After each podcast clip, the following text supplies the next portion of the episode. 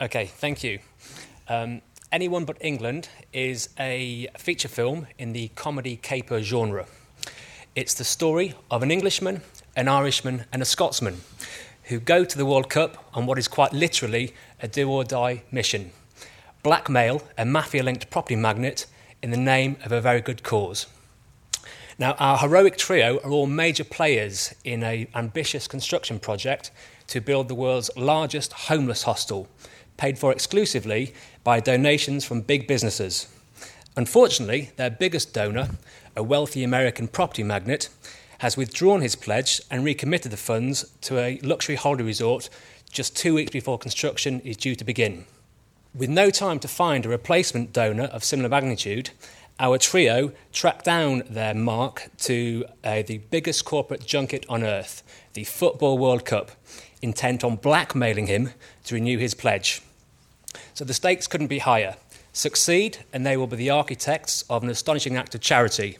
Fail, and they will be eliminated faster than the England football team in a penalty shootout. Taking their cue from the Italian job, our trio commenced their mission undercover in the disguise of England football fans, which, as you can imagine, goes down an absolute storm with the Irish and the Scot.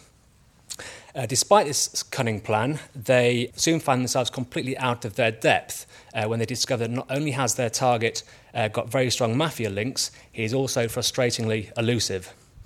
Much more accessible is his Paris Hilton clone of a daughter, so they hitch their wagon to her in the hope that she will lead them to him.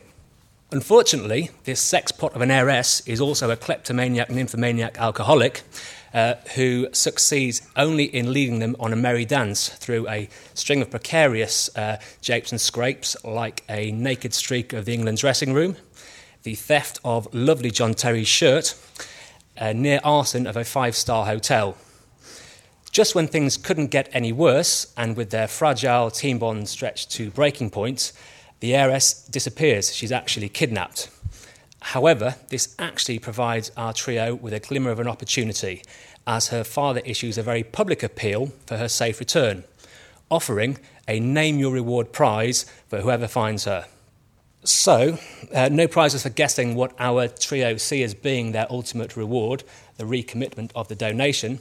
So, they set out to find her and thereby achieve their goal without having to commit the hazardous blackmail that they had planned.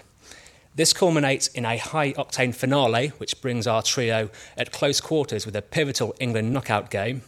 And as the three Lions suffer the most humiliating defeat on the pitch, off the pitch, our trio pulls off the most unlikely victory from the jaws of defeat at the last minute. In terms of audience, uh, I see this film being aimed at a very broad comedy watching audience, ages ranging between 18 and 45. The type of people that enjoyed films like The Hangover, the Inbetweeners movie, and Bridesmaids. Naturally, it will appeal to a very broad international football audience who I think will really appreciate the dramatic irony of setting an upbeat movie against the backdrop of that most common occurrence, an England football disaster. For maximum sort of impact, I think this will go down very well in the run up to a future international football tournament like a World Cup or Euro 2016. As far as budget goes, I naturally see this as being an international co production in the region of maybe sort of 10 to 15 million pounds or possibly less. I think much use can be made from extensive uh, library footage of previous World Cup sort of fan scenes and things like that. And I think that previous uh, football related films like Fever Pitch and 66 show how stadium and terrace scenes can be pretty inexpensively and effectively set uh, within a studio uh, set. That's the film in total. That's Anyone But England. That's all I've got to say. Thank you. Thanks very much.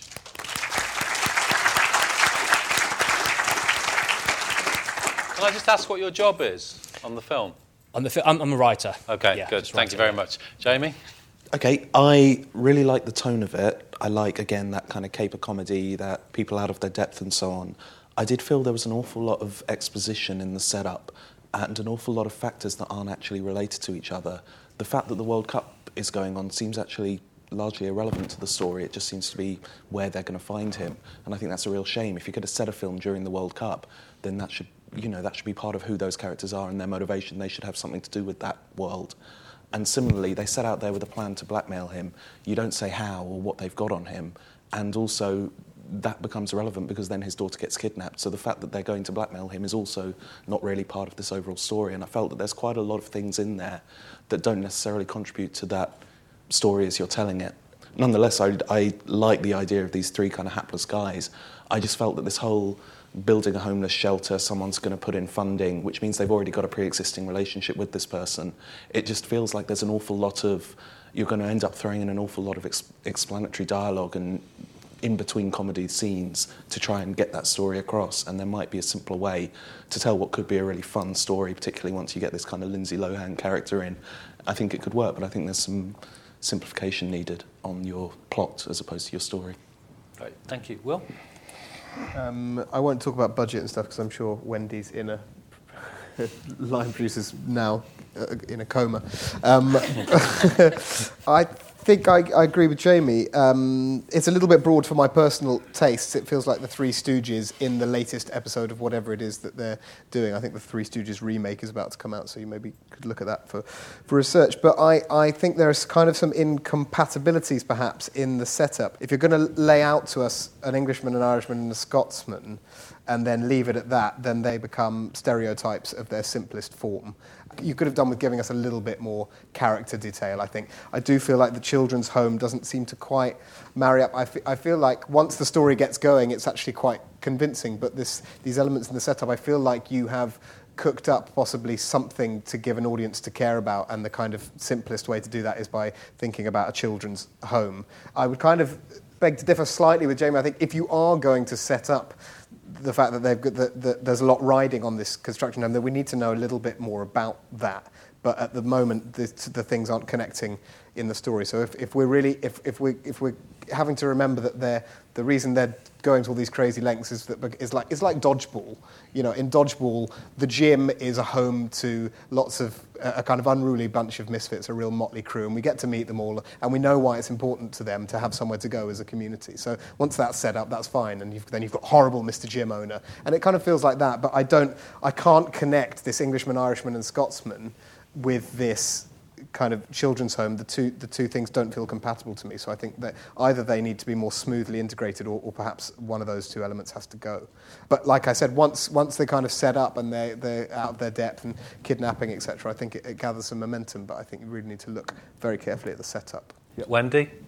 I mean, I must admit, caper comedy isn't really my thing. But uh, I think my, my main things on this, first of all, is, you know, coming at this as a writer, I think I wanted to get a better story pitch from this and less about the production side of things because if you're not a producer, I wouldn't necessarily tell producers how you might make this film when we probably have more of an idea. I felt that we were being sort of told how this should be put together, but when actually there were some big holes in the story and it would have been better for you, I think, coming at this as a writer to actually give us the better story and leave the production side to a producer so I'm not, I, won't, I won't go into the budget side of things because I just think actually if you're a writer, I wouldn't necessarily really go into it unless you're, you're asked. I felt that the story wasn't very complete. I agree with um, a lot of the things that Will said. And for me, a pet hate when I have any kind of pitch is, or it's always, and hilarity ensues. And um, you said in here, a string of japes and scrapes and then a high octane finale. Well, what are these? I wanted to know what a few of these things were.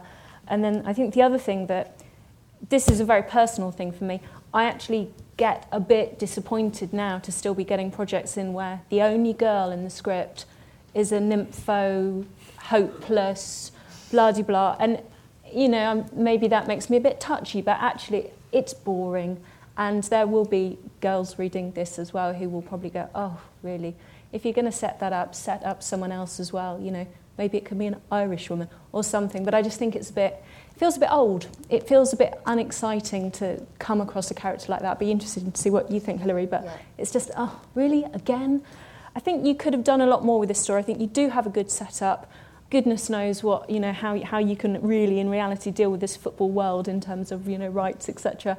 Um, that is a little bit of a legal headache, I expect. But yeah, I, I would concentrate as the writer on a, a better story without those sort of fill-in japes and scrapes bits and then maybe sort of build up some of these characters. As um, Jamie said, you know, you've got an Englishman, an Irishman, and a Scotsman. Who are these people? So um, I think just, just fleshing it out a bit more and uh, don't, don't worry about the production side. Hilary? I'd agree on the, the female nympho. We've seen them. They're, they're kind of, we're running out. Please, can we run out of stock on female nymphos? But uh, I think, yeah, absolutely, as a writer, please do f- focus on your story. And it feels like there are lots of component parts that just need, need some work to, to link up. It'd be interesting to know why it, why it must be around a World Cup. I think there's something very interesting around those events, very high octane events, and even having them as a backdrop is kind of an interesting thing, but it needs to be then why then, because it, it sets them in a particular moment in time. So, what is it about this moment in time? Because presumably, if they don't find him at this moment in time, they can find him later in the orphanage, or the, the charity project might still happen. So, what is it that gives you that sense of absolutely must? And what is it about these guys that make this such an important thing for them? Is it just prestige, in which case that having it as a charity project doesn't necessarily redeem them from doing something for their own ends, if you see what I mean. So it feels like there are lots of component parts. I think in terms of, of pitching, of, of what to talk about, this feels still quite an early stage for the story for me, and, and it's fine to come in with that early stage, but be upfront about it being, being an early stage and have maybe the, the skeleton structure or this is what this is the setup and then there's a finish and I've got this vision and here's the finish. Not quite sure how we're going to get there yet but we want to get there. That's fine to come in for a conversation about that. From a multi-platform point of view there's a ton of ways you can deal with this kind of sports event related story in a digital way. So it'd be interesting to have some thoughts about that. Or be open to a conversation about that when you come in Thanks very much. Will, you've got a quick I, question? just, yeah. I don't know if I missed this, but how, how are they blackmailing him? That actually is, is a MacGuffin. That is, uh, it, it's kind of kept secret from the Right. from the audience. It, it's supposedly something which is so sort of hideous or that you almost don't want to know, kind of thing. So it, it becomes secondary when they realise they can achieve their goal without having to resort to criminal means. Okay, thanks. Thanks very much. I'm a little foxed by this one, to be honest. Did you have a budget done for the film? Yeah, I, I, I estimated it 10 to 15 million. I only put that down because it said so in the in the spec. Yeah, but you estimated it. Yeah, I mean, I- how did you do that? I, purely by looking at budgets of, of other films. I, bollocks, I, I'm not really, a, yeah. I'm not bollocks, an expert. Yeah. In, yeah. Okay, so be very careful. If it's bollocks, don't say it Yeah. because we'll spot it's bollocks. Yeah. Because that's what we do for a living, and so we spot bollocks a mile off. Um, the, f- the other thing, I, I'm a little worried about football because I think you have lost North America as an audience. Uh, because if you talk to go go to LA and talk about soc- soccer, they, they you know they only know David Beckham. They know nothing else about it. Um, and so I, I think that, that I'm, I'm worried about the football thing, and I'm worried about the scale of it because the 10 million, 15 million doesn't feel like the scale of a movie going to a big national event. You know, Englishman, Scotsman, Irishman. It's just some kind of joke. Um, but uh, thank you. Um, but that, that said, I mean, I, I think it's a very ambitious project. But again, I don't quite feel the movie. I, I kind of get the story and I get all that, but I don't kind of feel the movie. And I feel that you need to be able to, you know, this is kind of, I feel about quite a lot of the pitches, you need to be able to put something out there, and I'll suggest later what I think that sort of thing might be, that will actually tell me right off what it is you're talking about. But at the moment, there's a conflict to me between the scale you're talking about and the budget you talked about, and I kind of don't get those two things working together. Thank you for, thank you for that. Thanks very much. Thank you. Cheers.